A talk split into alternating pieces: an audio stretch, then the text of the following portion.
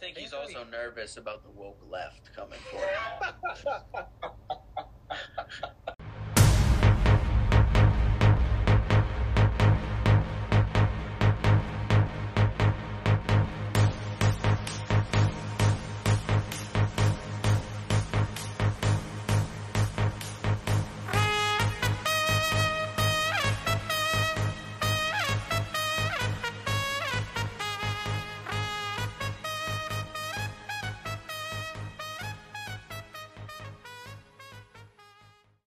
All right, welcome to the 47th episode of Clubhouse Combos. It's your host Colin. This week, as usual, joined by my good friend Evan. How are you today, buddy? Good, Colin. Good to be back in person with you. Yes, it's always a pleasure. Newman munching on a snack after a long day of work. How are you, buddy? I mean, I literally walked off the bus not five minutes ago, so I'm munching through some Airhead Extremes. That shit's so good. Gas, gas. Not better than the Starburst sours, though, that I was telling you about last night. Unreal. Yes. Uh, Dan, looking handsome in that nice white sweatshirt. How are you today, buddy? Or is it cream? Um, I, I I would say it's a cream actually. Um, but I'm good. Uh, long day. Woke up early. Uh, football team had a six o'clock yoga session. Ugh. Let's go. Shout out That's Tom. Brady, flyability, baby. Yeah, so weekly yoga sessions for the football team here. But um, so woke up at six. Had not no class until one o'clock. Um, and then this pod. So Did you go back to bed after Yeah. yoga? uh, I kind of just laid down. I, I I can't really go back to sleep once I wake up. Yeah, yeah, I'm the same way. All right, let's uh let's get into some sports talk here. We'll go to power rankings as usual. This is our NBA midseason review podcast. So unfortunately, it's gonna be NBA heavy. Uh, you know, none of us really enjoy the sport much, but uh, gotta cover it for the fans. So let's go to NHL first. And Dan, you can give us our rankings. Yes, sir. Um, so as you said, starting with the NHL, uh, for the second time, uh, we have the Colorado Avalanche coming in at number one, uh, and that is followed by the Florida Panthers at two, Carolina Hurricanes at three, uh, Tampa Bay Lightning at four, New York Rangers at five, the Pittsburgh Penguins at six, the Toronto Maple Leafs at seven, uh, the Minnesota Wild at eight, Nashville Predators at nine, and the St. Louis Blues at ten. Um, I believe when I actually made the post, Excel gave the tiebreaker to Toronto, but I can't confirm that. I don't remember. But um, Yeah, Just I kind of think a you're note. right. yeah, but the notes I have written down, um, the Pittsburgh Penguins, uh, the, currently they're 27, 11, and 8, third in the Metro. Um, they're 6, 1, and 3 in their last 10, but they're currently on a four game losing streak. Um, so we kind of last pod talked them up, and they've lost their last four uh, coming into this pod. Uh, Minnesota Wild, I kind of considered moving up even higher than I have them right now. Um, they're currently on a five game win streak. And then I'll kind of let this guy talk about why he gave this team a vote, but the Calgary Flames received a vote by Mr. Evan Mullings. Um, and I- guess I'd like to know Yeah. why you gave them a vote. Yeah. So, um, kind of the reason that they're not, I guess, uh, high up in the standings is just because uh, they haven't played many games uh, as compared to everybody else. Um, and I was watching this team uh, a little bit. I kind of watched some of their highlights in their last couple games. Um, they won two straight, uh, but I like their goaltending a lot. I know Newman loves Markstrom. Now seven shutouts on the season, so they're really, uh, really pristine on the back end there. Uh, they played 41 games. Uh, they have 50 points. Uh, the division leader, Vegas, has 57. Um, I, I just like kind of the, the way that they're trending. Um, and again, like I like their offense. Uh, Johnny Gaudreau with an overtime goal uh, last time out. And uh, I think they're a team I would not be surprised if we saw um, maybe even reach number one in the Pacific Division soon. Um, when they start to get these games. I mean, 41 games, the Anaheim Ducks have 48 games, um, and they're five points up. I just think uh, they're going to be a team on the rise. So I'll put them in here a little bit early. I'd say to Calgary as well. 30 plus 30 in the goal differential. So uh, it's the best in the division, better than Vegas. Anaheim and LA only have plus four, which is not very good. Um, I got no problem with Calgary in for Evan. I just I think there are other better teams right now that I didn't want to put Calgary in over. But uh, I think it's a great point with the goaltending. I mean, seven shutouts from Markstrom. Vladar has been very, very good. He has a shutout. So I can see why Calgary's in there, but for me, it was just uh, better teams. And there was uh, there was also a recent game where they uh, did put up seven on Binnington, made him look silly. I think Tkachuk had like five or six points. He's a superstar in that game um, as well. I left out Nashville. Yeah, I mean, Bo- tough to leave, tough, to, leave, tough to leave them out. I think they're obviously eleven for me. Boston probably twelve. That's it for me. Newman. Um, well, I'm I'm sad to see you guys leave out the Bruins. I still think they're top ten worthy. They pulled off a nice win, an ugly win last night. I'll say against Seattle. Um, Scully having Pittsburgh above Tampa really hurts my soul, but that's neither. Pittsburgh has just been so hot. I will say I didn't know they had lost four in a row. Um, but they've been very, very, very good. I think they deserve to be that high. The goaltending's been really good. They're finally healthy now. I watched them play the other day against the Kings. I watched some of the third period, and like this, this is a team that can score goals at will. Like they will score goals late in games when they need to. They were down three one and then four two. They scored back or sorry three one. They scored Bryan Rust twice uh, within the span of five minutes to make it three three. They ended up losing four three. Um, but again, like LA's in the playoffs right now. It's a good team. You can't win every game. I just think Pittsburgh's playing really well right now. I like them a lot. No, that's fair. Dan, if you want to sort by the uh, the average real quick, it seems that we have just copied my rankings. One, two, three, four, five, six, seven. Oh my god! Except for the Bruins. Yeah, wow. That's funny. That is funny. I saw Florida as my number one. Uh, I understand Colorado playing so well right now. They did lose last night to Arizona, broke their uh, win streak, win streak at home too, I believe. Yep, 19 games. Um, which is a, a amazing streak. But Florida just scored, scored the most goals in the month of January in NHL history, as Evan so kindly sent to the chat. Uh, they're a fucking juggernaut, dude. They're a wagon. Lost last night. They did. The Rangers. Spencer Knight has not been very good. Another wagon, the Rangers. Kind of pains me to have them outside my top five, but um, I know Pittsburgh's hot. Well, yeah, I think the rankings are good. I think we kind of have our top 12 to 13 teams. I think Vegas will make an appearance eventually. Yeah. Um, but yeah, I think they're clear cut playoff teams in the NHL right now. Just one more thing before we move on. I know Dan kind of has a list of like 15 teams here. I don't think we're ever kind of gonna be going off the board with the with these 15 teams for the rest of the year. Yeah. I don't think anyone else is gonna get in the top 10. Yeah. So really what these teams are is like they copied over votes. Yeah, so like when I copied over college football in the NFL, other teams would be getting votes. So I just have to have their name here. Um, and that's just kind of how it worked. Like the Oilers throughout the year have had votes. Um, the Golden Knights, obviously, so they kind of just sit here until a new team comes in. But I like it to have them at I, the bottom. I, yeah, I did too. Remember when the Oilers were number one? mm-hmm. Back at the beginning. Just about year. to say that. They're playing well. They're playing yeah, well. they are starting to turn around. Evander Kane proving to be helpful. Yeah. NBA. NBA basketball. All right. Um, really not a lot changing in the, in the NBA. Um, so the Phoenix Suns coming in at number one. That is followed by the Golden State Warriors at two, the Memphis Grizzlies at three, the Miami Heat at four, Chicago Bulls at five, Philadelphia 76ers at six, uh, the Milwaukee Bucks at seven, Cleveland Cavaliers at eight, the Denver Nuggets at nine, and the Dallas Mavericks at 10. Um, I think the big notes, and as I read that out, I realized we actually do have a lot of change. Um, so the 76ers moving up four spots, I think it is this week. They're currently 31 and 19, second in the East, actually. They're eight and two in their last 10 games and on a five game winning streak. Um, and then two teams that actually dropped out of our top 10, the Nets and the Jazz. Um, they're both three and seven, two and eight in their last 10, and both on five game losing streaks. Yeah, uh, quickly for, from my point, um, I'm just shocked at the Jazz. Like, what's two and eight? Really? Like, this is one of the deepest teams in the league, most consistent teams in the league.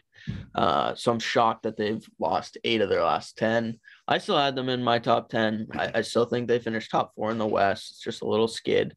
They'll overcome it. Um, but for the Nets, like I think there is reason to be concerned there with uh, the aging superstars they have, possibly James Harden's desire to leave. The Kyrie situation is obviously still somewhat unresolved. What will happen come playoff times and such. So I think there is considerable concern for the Nets, but uh, I'd still have the Jazz in my top 10. I don't know if I'd have the Nuggets at six, perhaps, seven. Um, I'll respond to that. Uh, I was I was ready. I brought up notes here just because I had a feeling I was going to be asked about this. Um, their record doesn't really show, I guess, much, but they are six and two in their last eight games. Uh, for me, they have one of the best players in the NBA, and uh, excuse me, in the NBA, a legitimate MVP candidate in uh, Jokic. Um, you know, and their wins have been against. Uh, they beat the Clippers, only lost to the Grizzlies by four on this run. They beat Brooklyn by six. They beat the Bucks by 36. Um, it's just a team that I think uh, is well coached by Mike Malone.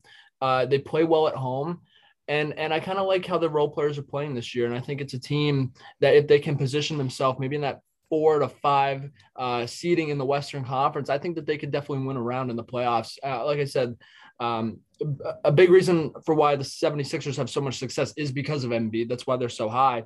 Um, and I think Jokic is that guy, and I still think he is sometimes underrated by a lot of people. Fair point on Jokic.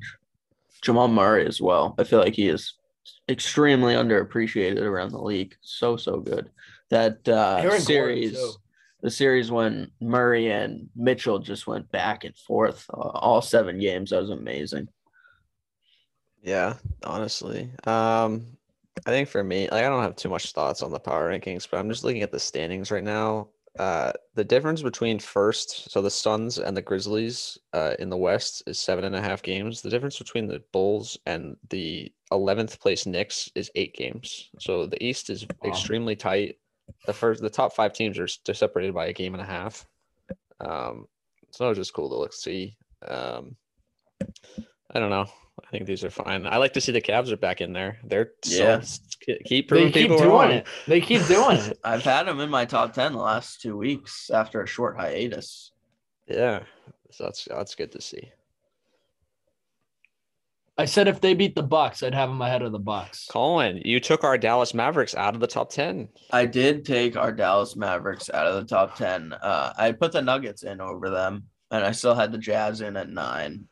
I put the Nuggets at 10. Uh, obviously, Evan has made a good case as to why they belong at least in the top 10. Newman, you don't have them there. Um, I think the Nuggets have been playing well. And to me, it's like if I had to come down to like Nuggets Mavericks, I'm taking Nuggets to win a best of seven. The, the roster's just so much better. And I get Luka is an absolute superstar, but he's not going to be able to do it himself in the playoffs like he can in the regular season. It's just tougher to get points and it's harder to win games when you don't have depth scoring. I think Denver definitely has the roster. It's built for a playoff run. And I, I going off of what you said, I, I think Dallas was disappointing in the playoffs last year in their first round matchup against the Clippers.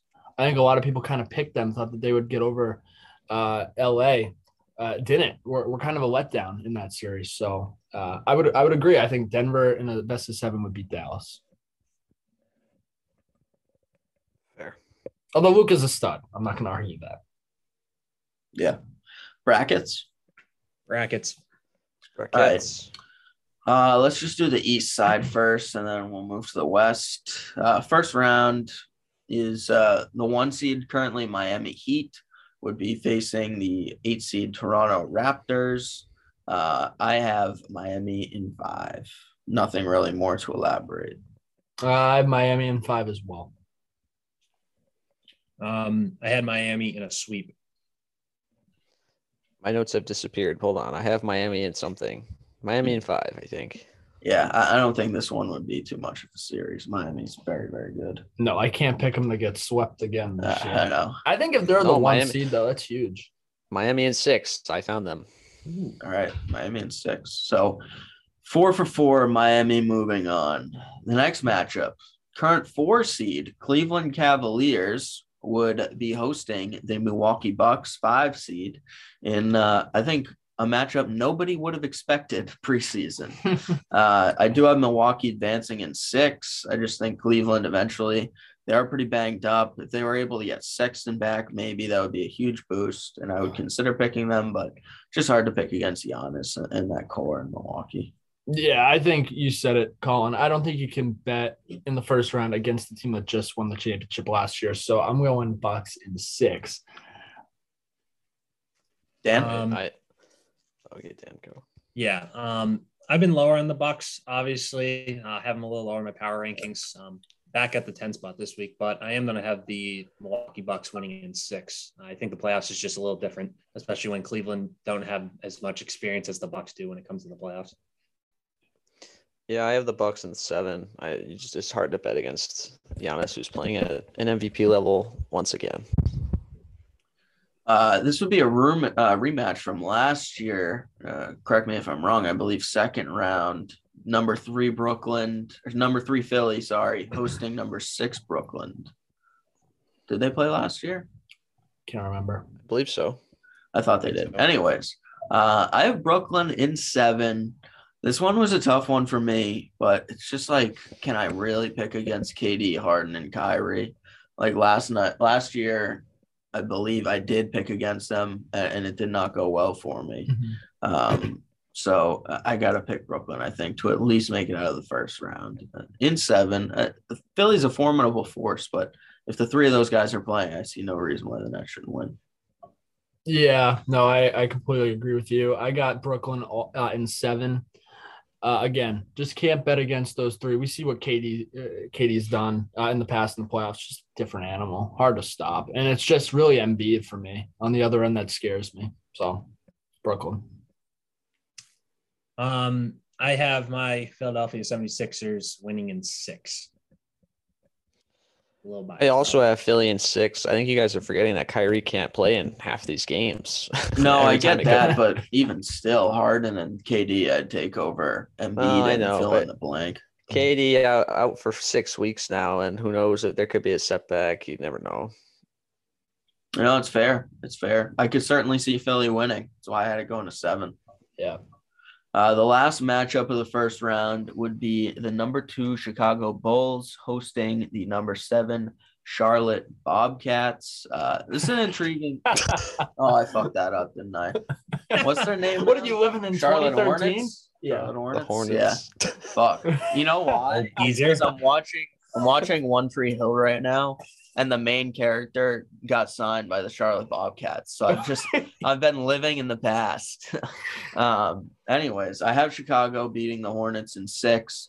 Uh, it's kind of interesting, right? Because Chicago's ha- has the injuries right now. Ball's out, Caruso's out. I'm not sure if uh, LaVine is back yes, yes. is back. Um, so they've had some injuries to the core, uh, but I still think they'll get healthy in time for the playoffs. Hornets are a fun team to watch, though, with all that young talent. So you never know. Yeah, quick shout out Miles Bridges for the year he's having. Yeah. I got Chicago in six as well. I just think they're too deep uh, and too talented uh, with the star power. Um, I got Chicago in five. I also have Chicago in five. They are the worst uh, affected by COVID this year, so it speaks to their depth that they're now in first place. Yeah, very impressive.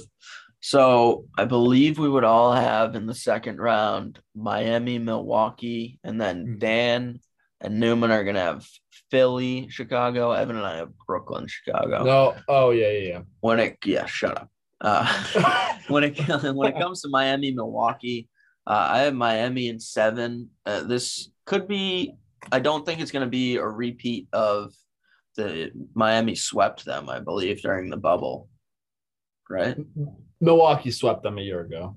Yeah, but Miami had swept them the year before I mean, yeah, Miami went to in the, the final. bubble. Yeah. Um, I don't see it being a sweep on either side. Was more of what I was getting at. Uh, I have it going to seven. I think two really deep teams again, two pretty well matched teams in terms of star power. Uh, Miami just seems to have that that it to it, like they did when they went to the finals in 2019. Tyler Herro's having an unbelievable season after a pretty down year last year. Butler's been healthy; he's been playing really well, and Lowry's been uh, an absolute perfect addition in the offseason. So I'll take Miami in seven. This changes my because I had the seedings wrong. So this changes kind of what I'm uh, doing a little bit here. I got Milwaukee over Miami in five. I hate the matchup for the Heat. I just hate it. I think it's probably the worst matchup that they could have.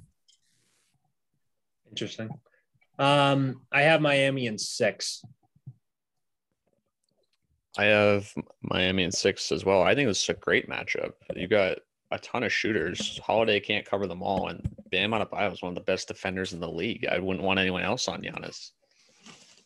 I agree with Newman. I think it's better suited towards Miami. You got Robinson, you got Herro, Butler. Uh, do you have anyone else of worth? I don't think. I'm just saying that that series, um, of what last year, I, I mean, I said, you know, Milwaukee would sweep them, and um, you know, I just, I just hate the matchup. There's just something about this matchup that I just don't like for Miami, and, and Well, I had Miami beating because I messed up the seedings. I had Milwaukee, or excuse me, Miami beating Brooklyn. I just don't like this match. Correct me if I'm wrong, but Miami was without Dragic last year when they met in the playoffs, I can't remember. Yeah, that's right. which would have been a big loss at the time because Dragic was very good for Miami. So I, I don't think Miami was at full strength last year, and I'd taken Lowry over Dragic easily. I would too. Is Middleton back? I, I, I don't know. I don't know. I We don't he follow- we will don't be really back, follow. Yeah, I think he will be. I just, I just remember the three point shooting. Fuck the Heat in that Yeah. series. Fuck Well, them. when it's there, it's there, and when it's not, it's not. Watch the fucking Boston Celtics on any given night. Um, Choose not to. Second round, uh, on the other, s- not the other side, but the other second round matchup. Uh, again, Evan and Iowa, Brooklyn, Chicago. Uh, I'm taking Chicago in seven. I just think they're too deep. Chicago in seven. Um, so my matchup is Chicago Philly, and I actually probably biased. I have Philly winning in six. I have Philly in seven. I think at this team, goes as, this team goes as far as Embiid will take them. He's been outstanding this year. So that gives us split. I don't even know who anyone has anymore. I have Miami, Chicago. Uh, I think this is going to be an awesome matchup. I have it going seven. I got Miami going. I really want to send Chicago, but I just think Miami again. Like the shooters are there this year. They have the pieces. They've done it before. Obviously, Spoelstra has a ton of experience. Pat Riley will do whatever it takes at the deadline to make this team better. So I'm going to go with Miami as my Eastern representative. Uh, so I got Chicago, Milwaukee. I'll take Chicago in six. Um, I have Miami, Philly, and again, probably biased. I'm going with the Philadelphia 76ers in six. Oh, God. Yeah, I'm not going to copy you anymore. I have Miami at five. I think they're going to lay the smack down. Wow. Yeah. I don't, I don't think Philly matches up well against Miami at all. Probably not, but you know, fuck it. Now, if they had a if they had a really good uh, point guard defender out there, maybe they'd stand a chance. But he's crying over it. You know what? With a crybaby that in the playoffs when he was underneath the rim and didn't want to shoot it and wanted to pass the ball, I don't know if that guy would win us a a freaking playoff game anyway. Moving to the Western side of things, uh, first round would currently be Phoenix, the one hosting the Timberwolves, the eight, which may come as a shock that they are somehow in the eight seed right now. I'm taking Phoenix in four. This should be a walk in the park. I'll say in five. Uh, Phoenix and four. Phoenix and four. Next matchup would be Utah, the four, hosting Denver, the five, a, ba- a rematch of the battle I was referencing a couple of years ago in the bubble. I have Denver winning this in seven. I, I think at full strength, I thought Denver would have won that series. Uh, they didn't have Porter Jr., obviously, didn't have Aaron Gordon at the time either. Porter Jr. is out for the rest of the year, correct? Yeah. Yeah. So big loss, but obviously you have Aaron Gordon now. I'm taking Denver in seven. I just think Jokic is, is going to be enough to carry them through. I'm going Denver in six. I just spoke to Denver uh, earlier in the pod, and I think Utah for the first time, even when they were at full strength, they've lost some games at home where they were almost undefeated in past years. I remember uh, the Kevin Porter Jr. three to win uh, for, for a lowly Rockets team to go into Utah and win. That was something that just never happened uh, a short year ago. Uh, so I got Denver moving on. Um, I went back and forth on this, um, but I finally decided on Denver winning in seven. Yeah, I have Denver in seven as well. Same way they won in the bubble. I think it will it will be a big loss for Utah to not have Joe Ingles. I think he's a very underrated Yes. part of that team. Uh, I think they could feel that very, very much in the playoffs. Next matchup, another interesting one battle of two superstar point guards, very young superstar point guards. The three seed Memphis Grizzlies would host the six seed Dallas Mavericks if everything stays the same. Uh, I have Memphis in six here. I, just think they're too deep, too good right now for Dallas's roster to handle them.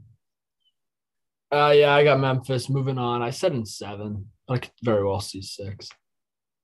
Um, I think this would be of any of the possible matchups, one of the most entertaining matchups of the NBA playoffs. Um, it kind of sucks that it comes in round one, but I really love the matchup. Um, I do have Memphis winning in uh, seven. Yeah, I am Memphis in seven as well. Look at you two. It's like me and Newman in the I know. NHL bracket. Uh, last matchup of the first round in the West would be the two seed Warriors hosting the seven seed Clippers. I don't think the Clippers stand a chance. I have Golden State in five. yeah, I said Golden State in five. Although that could be a sweep. Uh, Golden State in five. Oh, rats. I have Golden State in six. Oh, come on. man. Darn. Uh, then we should all have Phoenix, Denver, and Memphis, Golden State.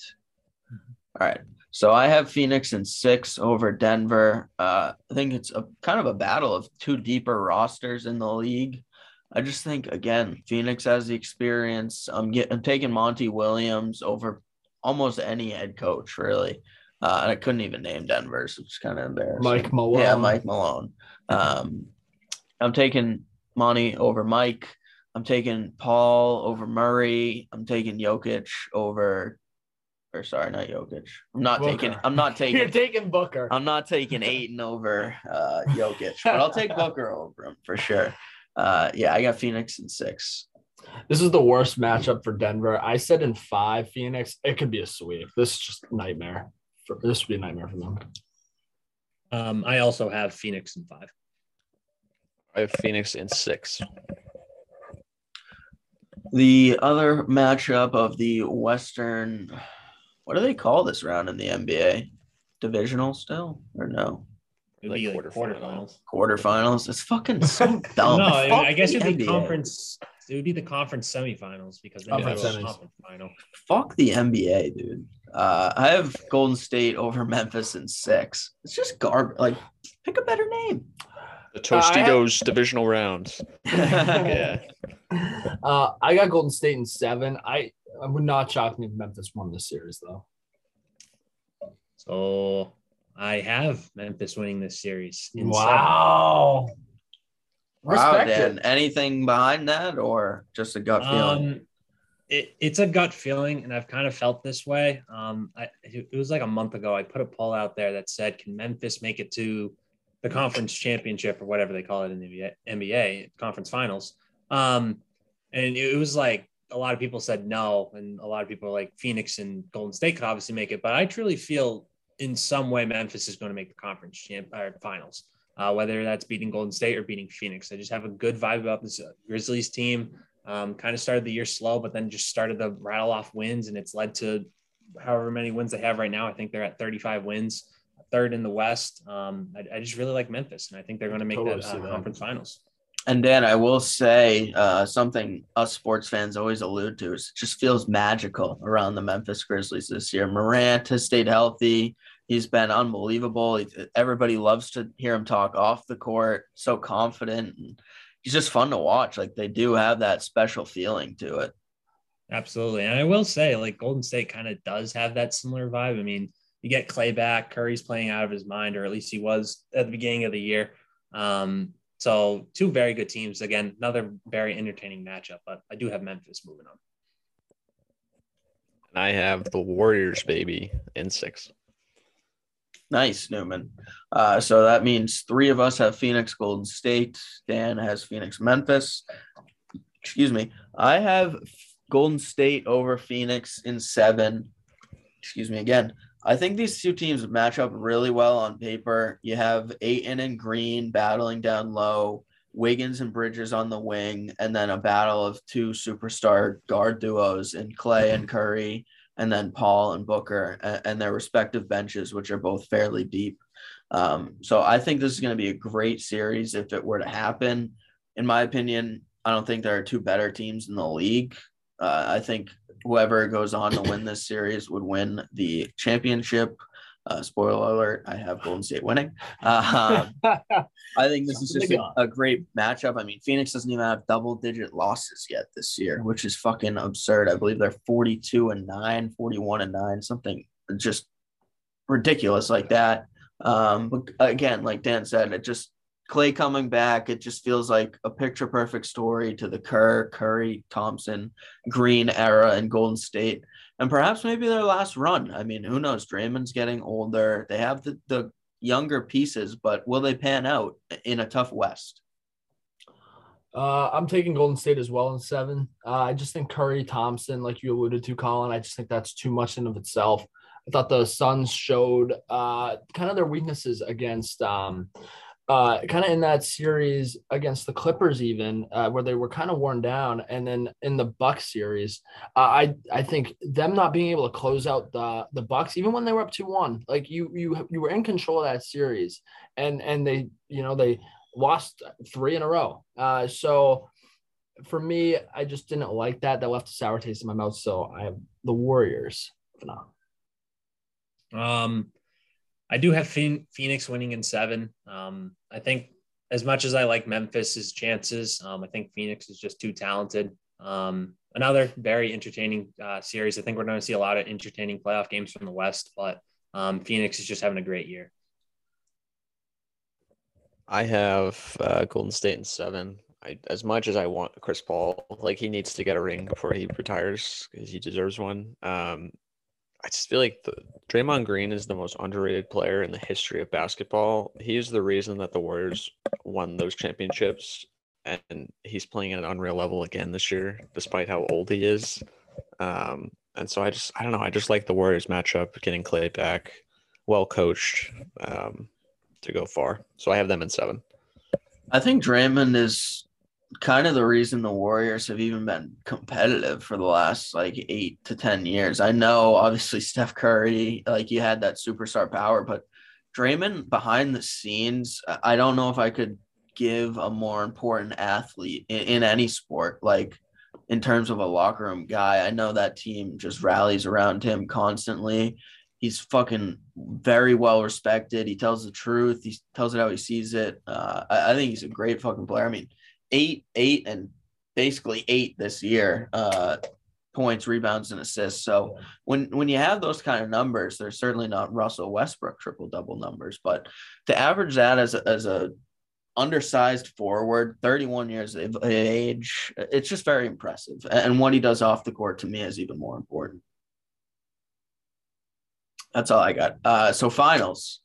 Do we all have? Oh, three of us have Miami. Two of us have Miami, one as Chicago, one as Philly, and then three Golden States and a Phoenix.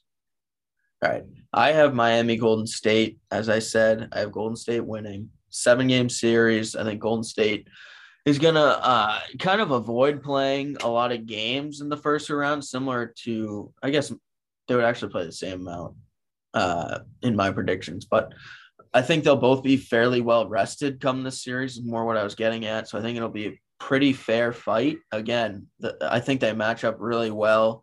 Um, Bam and Draymond, absolute beasts on the defensive end. That's a very fun matchup to watch.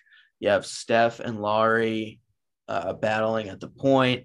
Um, Jimmy and Klay slash Wiggins, whoever they decide to put on him, and then you have Robinson and Herro.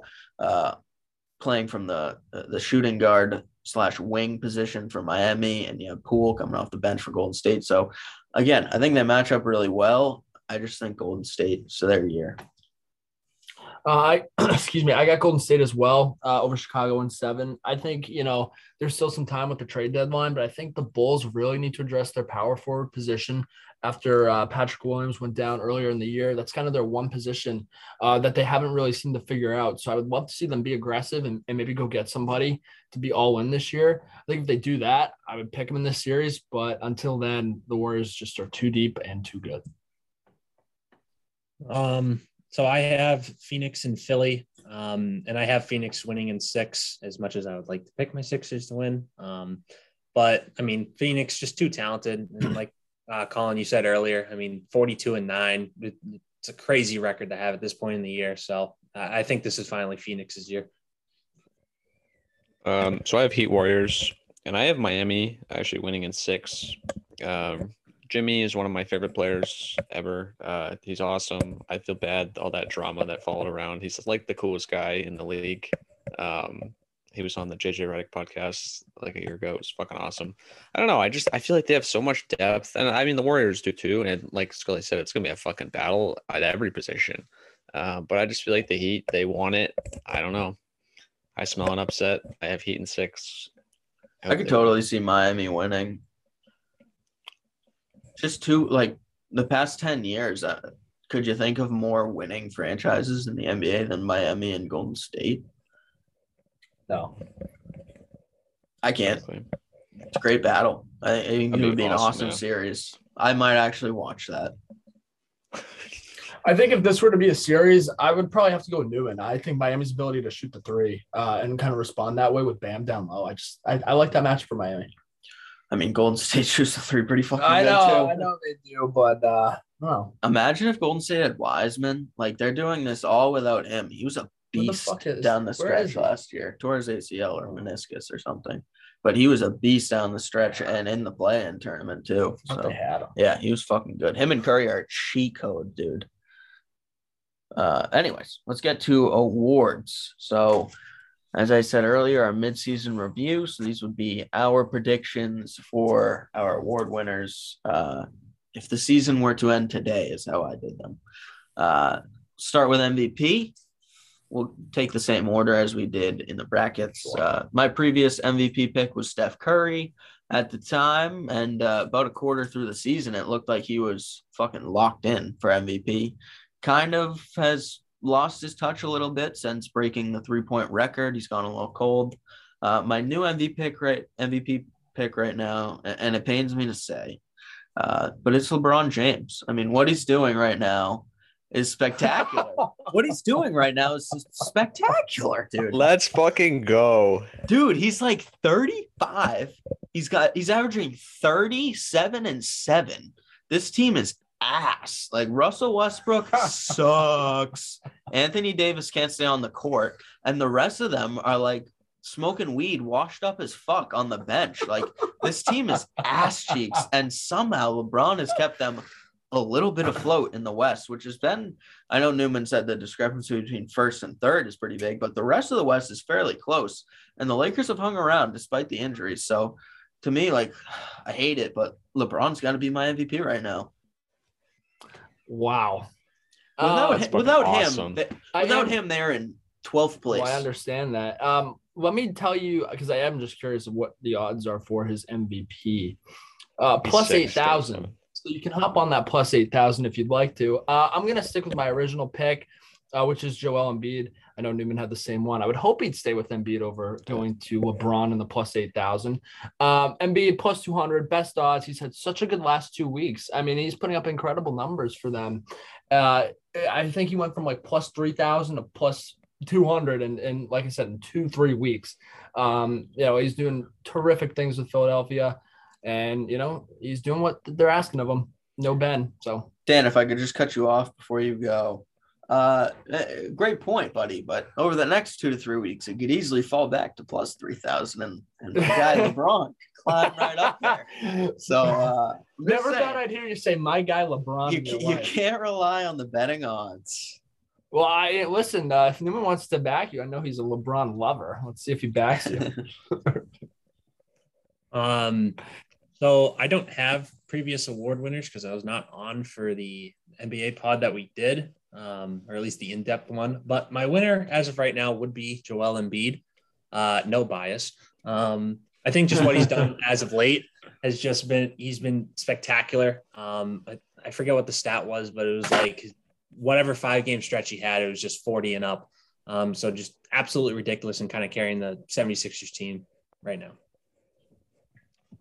And that LeBron pick is so tempting. Um, Come on, Newman, join the train, buddy. You know you want to. I bet he I'll would keep- I'll if he keep- didn't have Embiid in the first place. You got to stick with what you Yeah. said. Well, I didn't realize I had Embiid in the first place. I didn't go back and listen to these things, but that's okay because I have him now as well. I I honestly thought he did have LeBron, to be honest, but we'll have to go Uh, back and listen. I no, thought he I had had Jokic. Embiid. I heard. I thought I had Jokic, but I, I guess I had Embiid. Good pick by me. Um, yeah, since he had that little stint on the COVID list, uh, when he returned from COVID, the Sixers were ten and nine, and now they're they've gone twenty one and ten since. Um, so he's been balling. He's averaged thirty one points, eleven rebounds since his return. He's a beast. But I feel like this award's up in the air. I feel like, unfortunately, the rest of the awards are pretty chalk. Um, this one is actually interesting, Mhm. luckily. Uh, Yeah. but I've been beat. I would agree. Uh, next on our list is defensive player of the year. Uh, I picked Giannis preseason or midseason. Preseason since it's midseason Yeah. now. Uh, I'm gonna switch to Rudy Gobert. It's just like uh, he's averaging 15 boards, two and a half blocks. Hard to not pick him. Uh, as much as I honestly think like other players are plenty worthy as well, but uh, it seems like kind of one of those awards where if you win it once, you win it back to back, you could easily go on a run like Selke wa- awards in the NHL.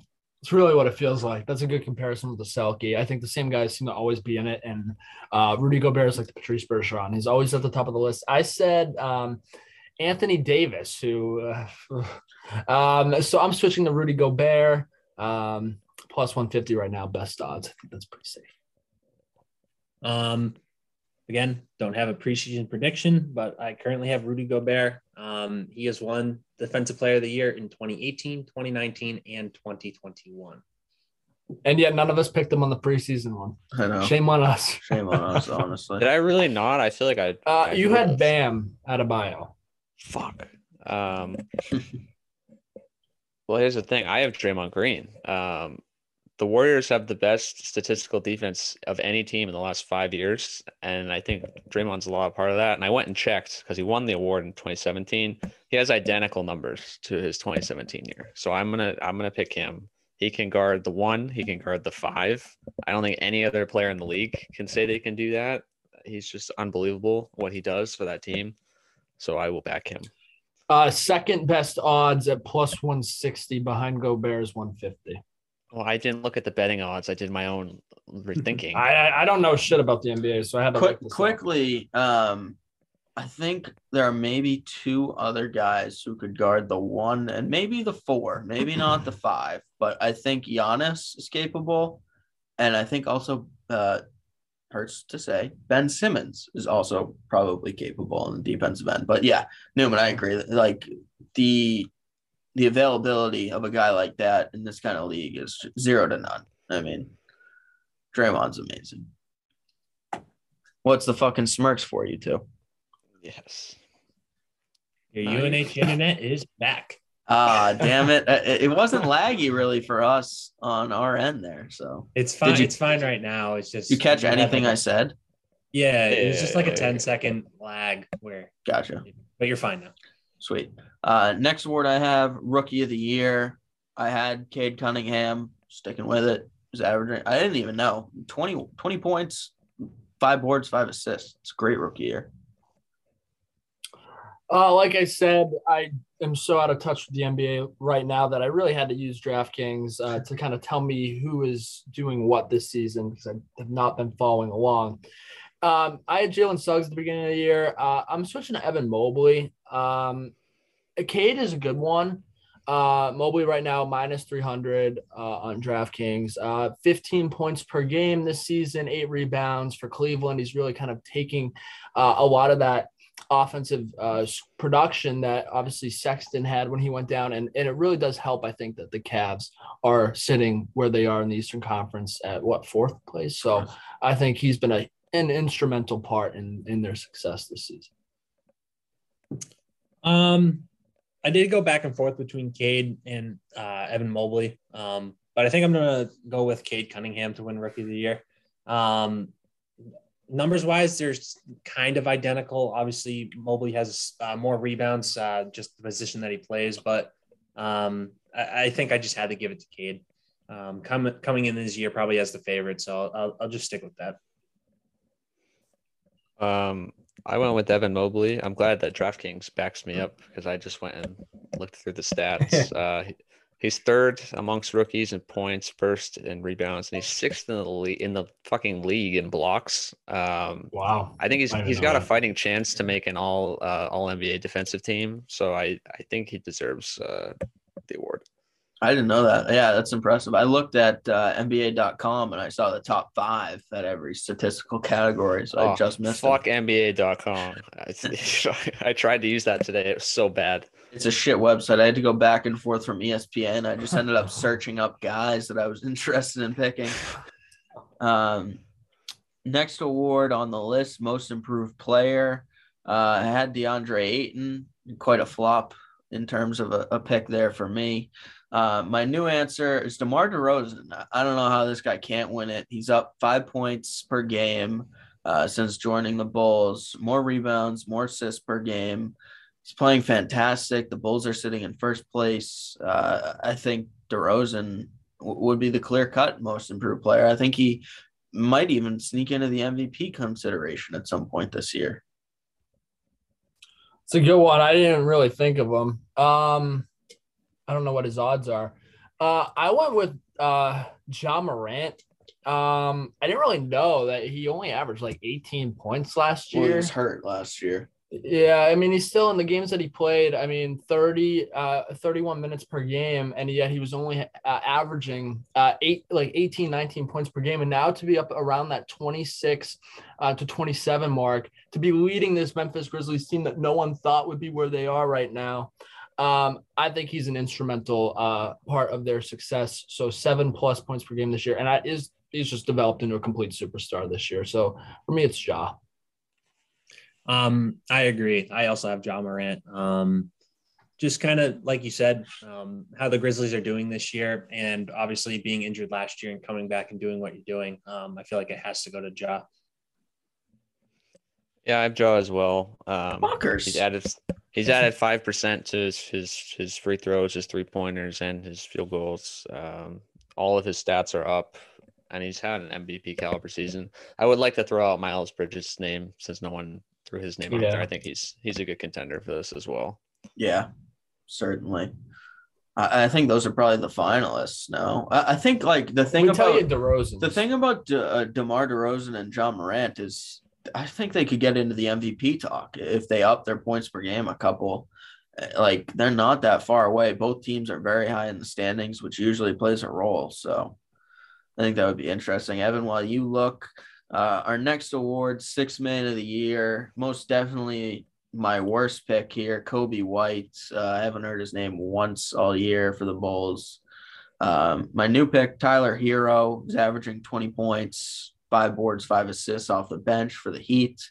Been instrumental in their run to the top of the East. Um, he's having a fantastic year. I don't think anyone else coming off the bench is putting up numbers like he is. So you can't even find his odds, can you?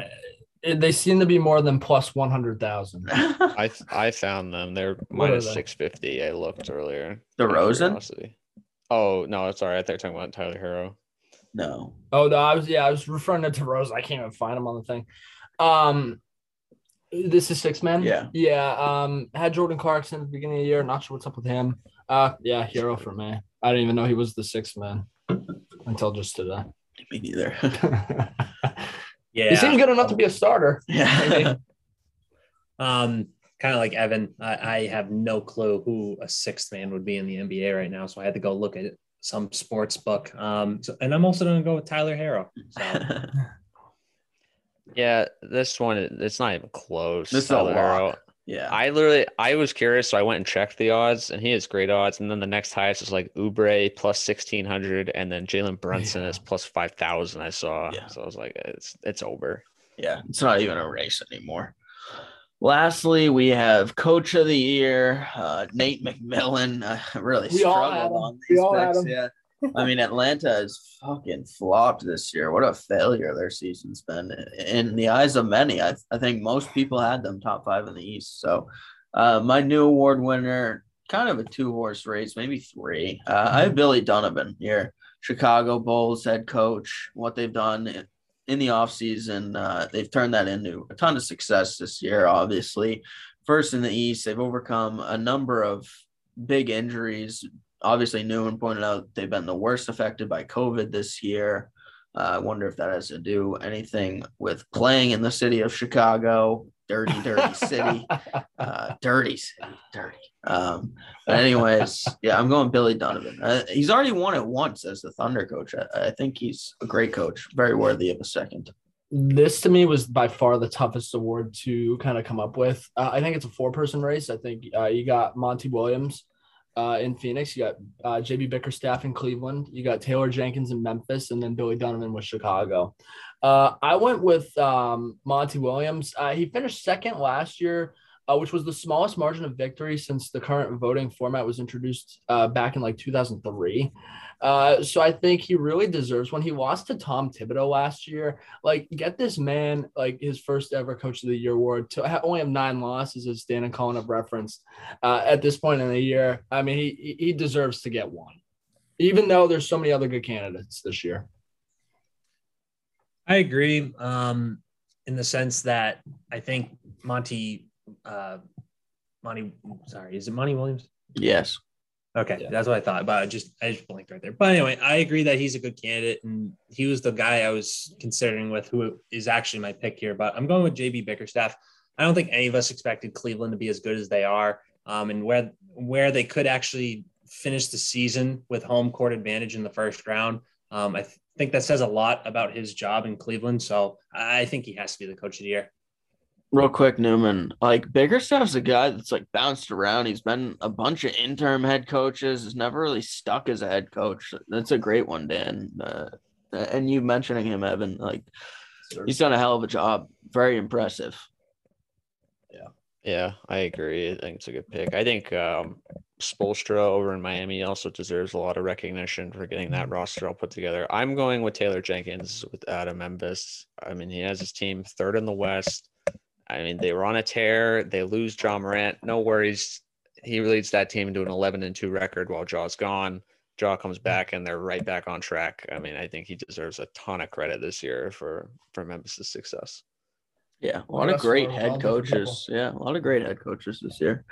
Uh, next on the agenda, a little football talk for our clubhouse fans. Don't usually talk much football on here. Uh, if you're interested in our football talk, head over to the Gridiron Podcast. A little plug. um, but the Brian Flores lawsuit, I think this is all something we were pretty fascinated about yesterday. We had a long discussion in the group chat. Uh, so, for those who don't know, Brian Flores is suing the NFL um, claims of wrongful termination of his contract by the Miami Dolphins, uh, claims of bribes offered to him by the Miami Dolphins owner, uh, claim claiming racism, I believe that's the word we're going to use against the New York Giants and Denver Broncos. So a plethora of things being claimed by Brian Flores. Uh, he did a big media tour today, went on ESPN, Mike Greenberg's show. I saw a clip on there he with was, a couple yeah. lawyers. He was on uh, CNN, CNN with John Berman, same lawyers as well. So yeah, yeah media trip for him today. Yeah, he's been all over the uh, the media world today. Um, my thoughts here are I think he has a legitimate wrongful termination case against Miami. I think the evidence is pretty clear cut. Ross is in the wrong. He was doing bad things. He was trying to get Flores to break the rules. Obviously, Flores, a man of very strong character, to reject uh, an upper management position of his, telling him to do things like that. Uh, no doubt, I think Brian Flores deserves another job in the NFL. I will say that. Uh, regardless of this lawsuit and how it plays out, I think he's a hell of a coach, very smart football and just a great dude. I think he's a great dude and he's worthy of a job. Uh, that being said, I think the rest of the lawsuit fairly shaky. Your thoughts? Um, so I have some thoughts on this. So first of all, I think we could all probably agree with this that the Rooney Rule is an absolute fucking joke uh, yeah. by the league. I think it is like it really is that bad. I mean, implemented in 2003, and it's just I, I don't understand it really at all. Um, so for me, I do think he has a gripe with some things. I think if you look at kind of some of these past firings, I think Culley's firing was uh made no sense. I think um Flores his own firing made no sense. We remember Steve Wilks uh, with Arizona that one year he was fired. Um, and I think you could kind of make the comparison. I think Matt Rhule probably should have lost his job. Um, and right now there are some really good candidates. I mean, Flores, Leftwich, Aaron Glenn, um, Leslie Frazier, Todd Bowles, Bieniemy, DeMeco Ryans, Draw Mayo, uh, Raheem Morris, Jim Caldwell, Vance Joseph, Patrick Graham. Like these are legitimately strong, strong, strong candidates who have worked in coordinator roles and, and have been head coaches previously. Um, Most of them. And so far in this current wave, we've seen um, five white uh, candidates have been hired so far. Uh, and no African American head coaches. And I look at, you know, Harbaugh coming back. We'll get into this on the gridiron tomorrow. I don't like that. And, and I'll go into my thoughts on that tomorrow. I think there were coordinate, coordinators uh, in the NFL right now, uh, African American ones, uh, who should have been given looks over him and the league is 70% black. There's one black head coach and zero black owners. Uh, so I think the NFL has a legitimate problem, and I admire the change that Flores is looking to instill. I think the lawsuit it has some shaky parts, but I think there is a serious problem with this in football.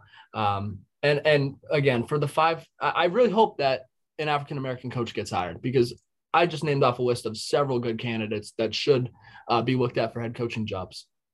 So that's my thoughts. I agree with everything. Yeah, I do as well. Um, I mean, obviously, when we kind of talk about head coaching hirings, um, it's like we just did our predictions. It's who do you see as the best fit? Um, and when I feel like we made those predictions, a lot of us, including myself, it's like we left out Eric Bieniemy as good of an offensive coordinator as he is, because we're just so accustomed to like, ah, he's not going to get the job because it's been so many years now that he's not gotten the job. I mean, I know a guy that really I kind of look at and it, it's kind of the embodiment of this system not working is Jim Caldwell not having a job. I mean, this guy in Detroit, Detroit of all places, actually had winning seasons and was fired. And you see what they have been.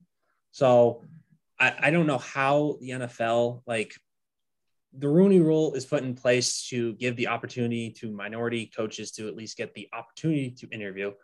And if you get rid of that rule, I don't know what you could put in place other than telling a team to legitimately just hire African American or any minority head coach. I, so I don't know what fix the NFL can really do um, to, to fix this because, like we said, there's many candidates out there. I believe there's a lot of coaches that are minorities that deserve a job. Um, it's just a shame. And I have to give all the credit to Brian Flores, and I've kind of seen seen it a lot on Twitter. He's probably tanked his coaching career by trying to make this big of a change in the NFL. Um, it, it just kind of makes the league look bad. The owners are probably going to now blackball him.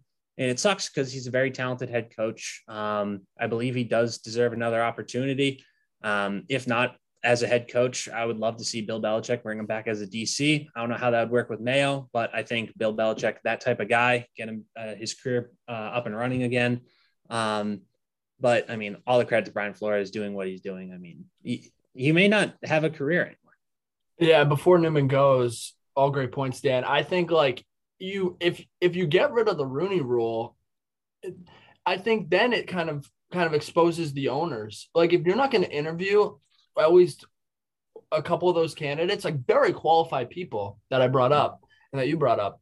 If they're if an owner is just going to bring in all white, it's just blatantly people, it's blatantly obvious. Yeah. So right, just let the actions speak for themselves. I think. I mean, real quick, I, I know we've all kind of gotten to talking. Newman hasn't yet, but you think about guys like Mike Zimmer, Adam Gase, yeah. like both not good head coaches that hung on to jobs, and then Gase got another one after like with Miami. Uh, yeah, it's just and the Jets like it's it's ugly for these guys to hold on to jobs for so long. Even in my opinion, Pete Carroll should have been fired years ago. I, I don't think Seattle has been very good since they went to the Super Bowl. I get the roster quality's not been there, but like what is he doing that's get, keeping his job? Like I just don't get it. And yeah, there are plenty of guys, plenty of white guys that are qualified, but I just the, the the numbers is just so staggering that you, there's no other way to explain it than it must be they don't want to hire black people.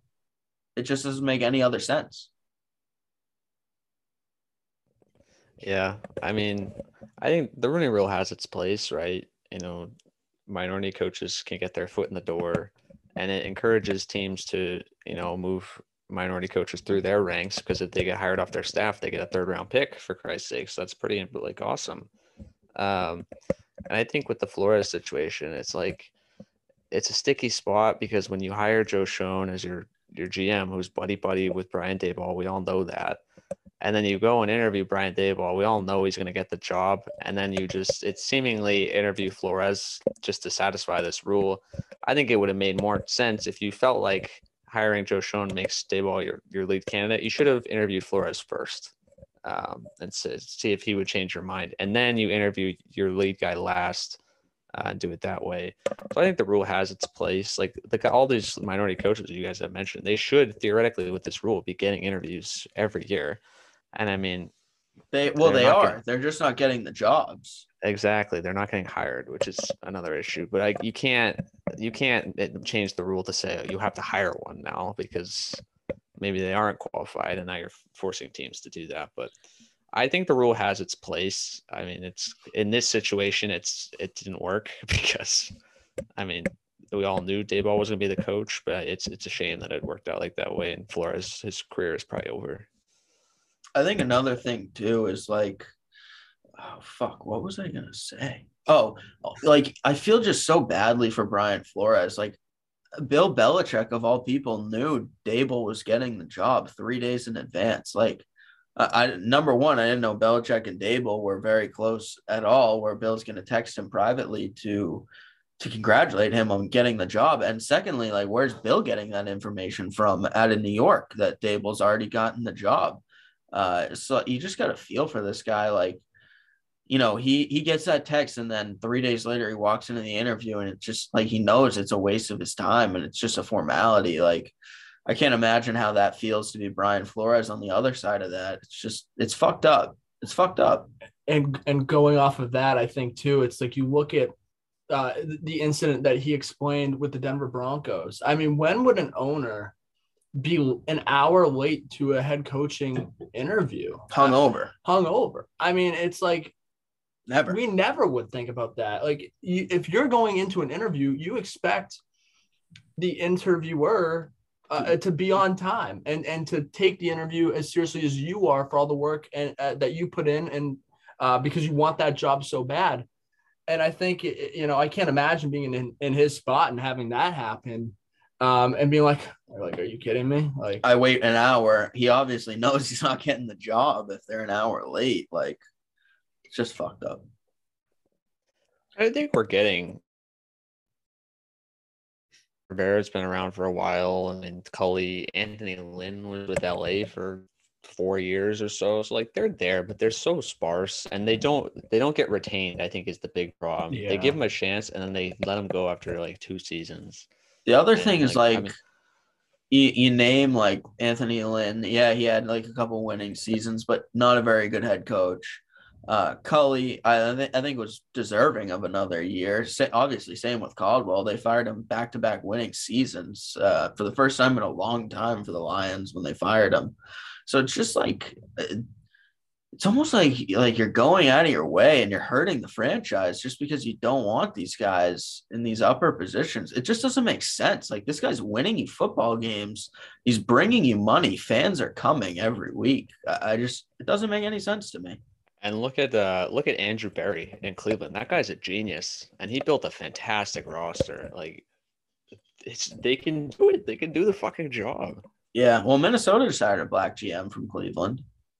And he sounds really smart. Like, yeah, I think they're gonna be great.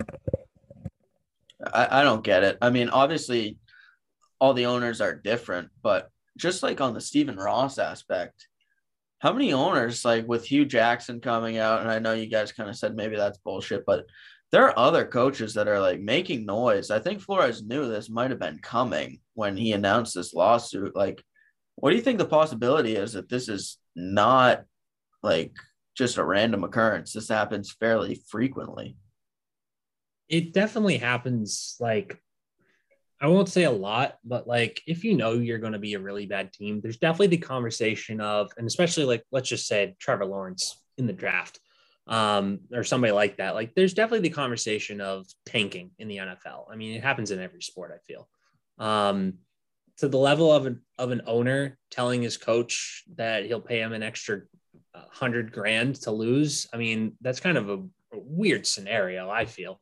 Um, and it sounds like uh, obviously in Miami that's a legit case, and I I guess Hue Jackson. I said I'm kind of skeptical of it, but um, he says he has evidence to to show that this actually happened, so maybe it's a real case. Um, Well, then like Hue Jackson is incriminating himself taking bribes. So yeah, I mean, there's look at that. You look at that guy on Hard Knocks when he was with the Browns. That guy is full of shit. He was a terrible coach. He's a weirdo. Oh, he really yeah. is a weirdo. Yeah. I want like there's definitely a conversation like, hey, we're already asked, like just keep doing your thing. Um, don't mess it up type thing. But like even for Cleveland, like there really was no top prospect that they needed a tank for. So yeah, they took Denzel Ward for for Yeah. God's sakes. Like that situation's their own situation. But I the mean, other thing, sorry, Dan, I don't want to cut you off. The other thing about No, Ross is like when you go to the extent of hundred thousand dollars, they lose 16 games. That's 1.6 million. Like he is it's clear like he knew Flores's character was gonna be hard to compromise or Flores's will to win. Like it just it's so obvious that he was doing bad things. You think he gets pushed out as an owner?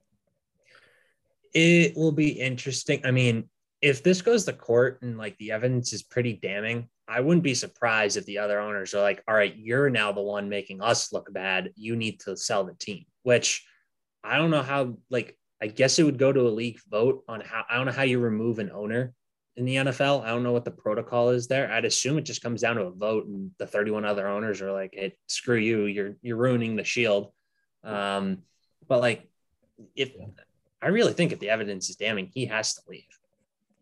I just want to know when he brings uh, Flores out on that yacht with this premier quarterback. I want to Oh, know who this guy It, is. it was reported to be Tom Brady. Yeah, it was Yeah. reported to Oh, it was? Tom Brady. Oh, Yeah. I don't God. know if that's true. That's the year he entered free agency. That's what Schefter said. I, but I, I don't know. I did see that tweet. 2020, Tom Brady became a free agent. Did sign with Tampa Bay. It would make sense why he was down in the area at the time.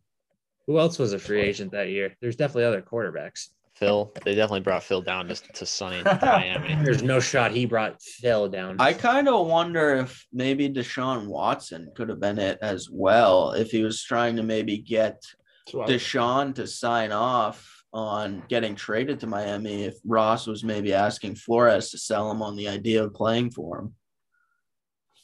I guess, but like, I don't know. That's the That'd only other guy I could think of. Because Flores would love to play with Tom. I feel like he wouldn't want to meet with Watson. Well, the Yeah. other thing, well, Flores and Tom, like they already have a relationship. There's no need for Flores to be tampering with him like that during the tampering Well, period. It was more of because like how NFL contracts work. It's like you're not allowed to talk to an impending free agent until like that March date when it's the like league. It's usually year. like March 17th. Yeah, something like that. Like they have the three day tampering period, which is stupid in itself because that's just free agency. That, but so like, Right. I guess when this happened, it was like m- months in advance before that tampering period. So it's like if you get caught, like you're gonna lose draft picks, and somebody Yeah. like Brian Flores is probably like, we're trying to build a successful team. We can't be doing that. Yeah. It seems Yeah. like this Ross guy just has no. He's a integrity. fu- yeah. My message to Stephen Ross He's a is fucking he's clown. a fucking clown piece of shit. Like, go take your Called him money. a couple and- words on the pod uh, a couple weeks ago that had to be edited. I think. Uh, Oh yeah. I think. I think he's a great guy for not listening to Flores and drafting Tua. I am so appreciative uh, for not listening to, to your coach. Uh, Literally, like Flores did everything right for this organization and he gets fired. Like it's fucking garbage. And it's very weird. I sent the uh, thing in the chat this morning. Like, they're supposedly their two candidates now are Kellen Moore and Mike Mike McDaniel. McDaniel. That's I love Mike Niners coach. McDaniel's. I'm sorry though. Two I think young ass white everyone that I named is older and I think more qualified. They've had more experience experience as head coaches in coordinator roles. So uh, it, I don't know. Like, are, are we going to see um, an African American get hired as a head coach this period? I mean, who? So six. So assuming Miami hires McDaniel or Moore, then it's like that's six off the table, which I'm shocked that none New have been Orleans and New what? Orleans and um, New Orleans, Houston. Jacksonville, which Jacksonville is a mess. And then, um, Leftwich could get Houston. hired there. But it does not what's seem up like with Leftwich? Why why hasn't he gotten a job? I thought it Seemed was like he was reported. the favorite. Now all of So a the sudden they're not interested. yeah, so I, I what I've seen is the holdup in Jacksonville is that obviously Shad Khan wants to keep whoever their GM is right now, and Leftwich Baalke, and Ted Baalke. Yeah, so Leftwich wants to bring in his own GM, Adrian Wilson, um, which I'll be honest, you being a rookie head coach, bringing in your own GM, like Yeah. I, I don't know how, like that's a pretty big demand to make as a rookie head coach. I can understand why Jacksonville is hesitating, but at the same time, like that GM shouldn't even be there. So what do you have? I was to just gonna say my rebuttal to that is like, why does that guy still even have his fucking job? like and again it's like okay now you're also bringing in a, a rookie gm so i can see why jacksonville's hesitating but um for That the other jobs it, like But it's not like you Houston- can fuck up any worse. Yeah, like the Oh, Baalke yeah. just drafted ETN uh, in the first round when they had a thousand yard rusher. Like, what the fuck? He drafted he drafted Trevor Lawrence, dude. Yeah, dude, my fucking my dog could have drafted Trevor Lawrence with the first Bill pick. Belichick's dog could have. Yeah, like what the fuck? Fucking garbage. Um, like the other jobs i give the most faith to the new orleans job Lawrence. Yeah. um their owner um Isn't she a woman? i forget She's I, yeah, I great, forget her name, but it's a woman. Um, from Benson. Sean Payton's press conference, yes. Um, it seems like she's a pretty sweet lady. Um, maybe she makes the right move and goes after an African American or minor, more yeah, minority coach. Um, it doesn't seem like they'd be the the type of organization to make that like. It, it seems like Houston is definitely, even though they hired Culley, it seems like from the start they knew they were going to fire him, so they didn't care like it seems as though hmm. Houston's not going to be hiring an African American or minority head coach. Which, like, at this point, is such a bad look, right? Like, if you're the last teams left right now, I almost feel like you gotta hire a, an African American. They're at least one of those I teams. mean, they're qualified. it it, it Yeah, just becomes ugly qualified. now. You if don't want to do it for don't. for showbiz though. Yeah, it's got to be one of those qualified, guys off the list. Yeah. If Oh, I'm well. KC, honestly, I feel like best for the organization is like, let's say you have another bad year, just tell Andy Reid retire and you immediately promote Eric Bieniemy. I feel like that would be the best case. I kind of make- wonder if maybe that's why he's been hanging around. I don't think that's it because he's definitely interviewed for these jobs, and even Andy Reid has said this guy's qualified. He calls our plays. Like I don't know why he doesn't have a job. Like this guy is definitely trying to be a head coach. Now, obviously, we- we've had our conversations about his off the field stuff that's happened, but I mean that's the past in the league show that they don't really care. So when it comes to the head coach, uh, I don't know why that would all of a sudden become an issue because you you signed Kareem Hunt, who's kicking women and stuff. So Literally, you hire Urban Meyer with the felon team in Florida. Like the character doesn't matter these fuckers. The felon Um, team. You guys don't know like that. I think it was like 2010 or 2011 Yeah. team. Like 41 percent of that roster is either convicted felons or went on to be convicted felons. Like it's that's ugly, dude. It's like Yeah. 40 dudes out of 130 in the Wi-Fi shit. You're good.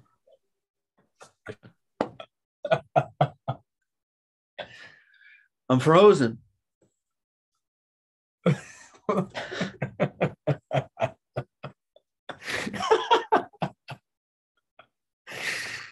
Look at. What the fuck? is up, man? I think we oh, should have a Oh weekly segment God. called Holy shit!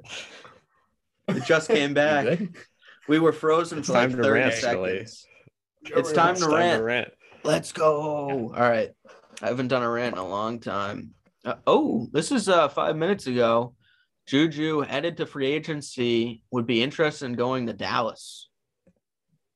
Not sure they can afford him, but Can't. He's he said the same thing. He wanted to go to Kansas City. It's not happening. anyways, my rant. Uh, here we go. Go ahead. I'm just I'm just gonna go and we'll see what happens. So, as everybody knows, Tom Brady just retired uh, a couple days ago.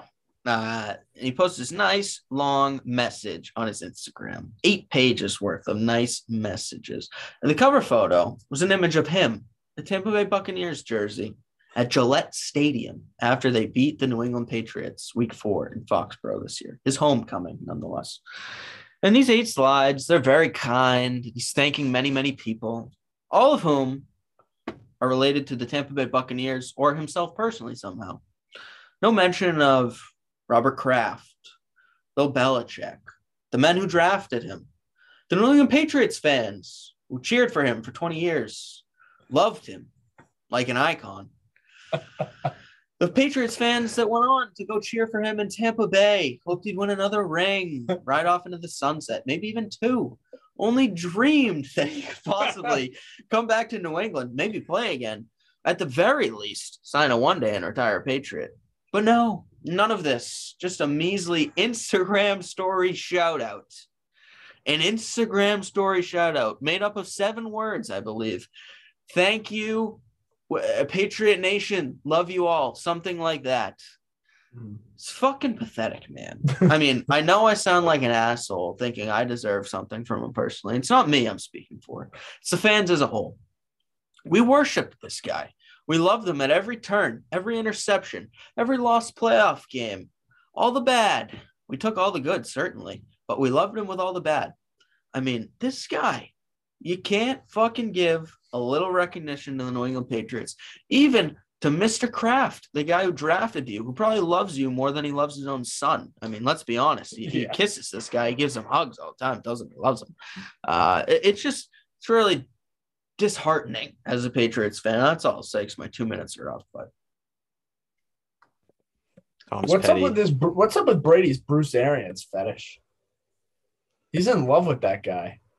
He's not Bill. He's nice. He's chill at practice, probably. That lets Brady does whatever he wants. uh, Um, by the will way, I have a prediction on Bruce Arians. I think he retires. Whoa. I think he goes one more year. it? I think he retires. I think Tom's done. Right Rob Gronkowski's certainly done. Right now? I'm not going to guarantee it. Fuck off. Uh, They haven't but had one in a while. but I certainly think he, he his time is coming. He has health issues. He has the Achilles issue right now. I, I just think he's not going to want to be there for another QB rebuild, and they have a lot of free agents. Just a lot of turnover for an older guy like uh, Jim Garoppolo. I think Dan had something to say. Yeah, I just want to point out you brought up the whole post thing. Um, he definitely went out of his way to find this picture because it's like one of the bl- it's like really blurry. Like he went out of his way to find a picture of him at Gillette. Like it, it Mhm. you would think that there's a clear picture, but like on Instagram, on Twitter, like this is a blurry picture. He went out of his way to find a picture of him at Gillette when they won. I told you, Tom's petty. I fucking love love it. It's awesome. Literally, like this is a guy I fucking loved. You Like, still post about him on your story, Oh, even after he he sent out the uh, the post and the uh, the Instagram story message. So No, I- it's not like you're changing I'm any not. of your I still love him. I still love him, but I fucking hate him also. What an asshole. Well, I mean, the, I the think- counter argument, real quick, before Newman goes, the counter argument is he gave us six championships, all great memories. What do what does he owe us? Nothing. That's the, I'm just saying that's a counter argument. the Tom Brady that we all know in New England and love in New England would have given us a shout out. things are different now. I know both of them have something to say. I think I think you're just jealous because Phil gave us a dag gummit and a thank you when he retired, and it was Dadgummit. beautiful. Um, off topic from Tom Brady, but we were just talking about the Brian Flores lawsuit. Uh, Jerry Jones, very influential amongst the owners, has made a comment on this lawsuit. Oh He no! says- he it, he said, "I can see it's an era, one of many that we can do better." So and who helped him to write that? His grandson, Jerry. Jerry's the But- Jerry. Jerry's the worst of them all. yeah, so it seems as though Jerry Jones, who does not have the greatest past when it comes to situations like this, possibly, yeah, Race. Let's just Um, say race. yeah, when it comes to Race relations. Um, but it seems as though maybe he is changing his tone, as maybe it may affect his pockets. So maybe since he does- doesn't- yeah. Since they haven't had a black uh, coach in like a hundred years, I saw the other day. I think he's got to shut his mouth. I think think he's we- also nervous about the woke left coming for him.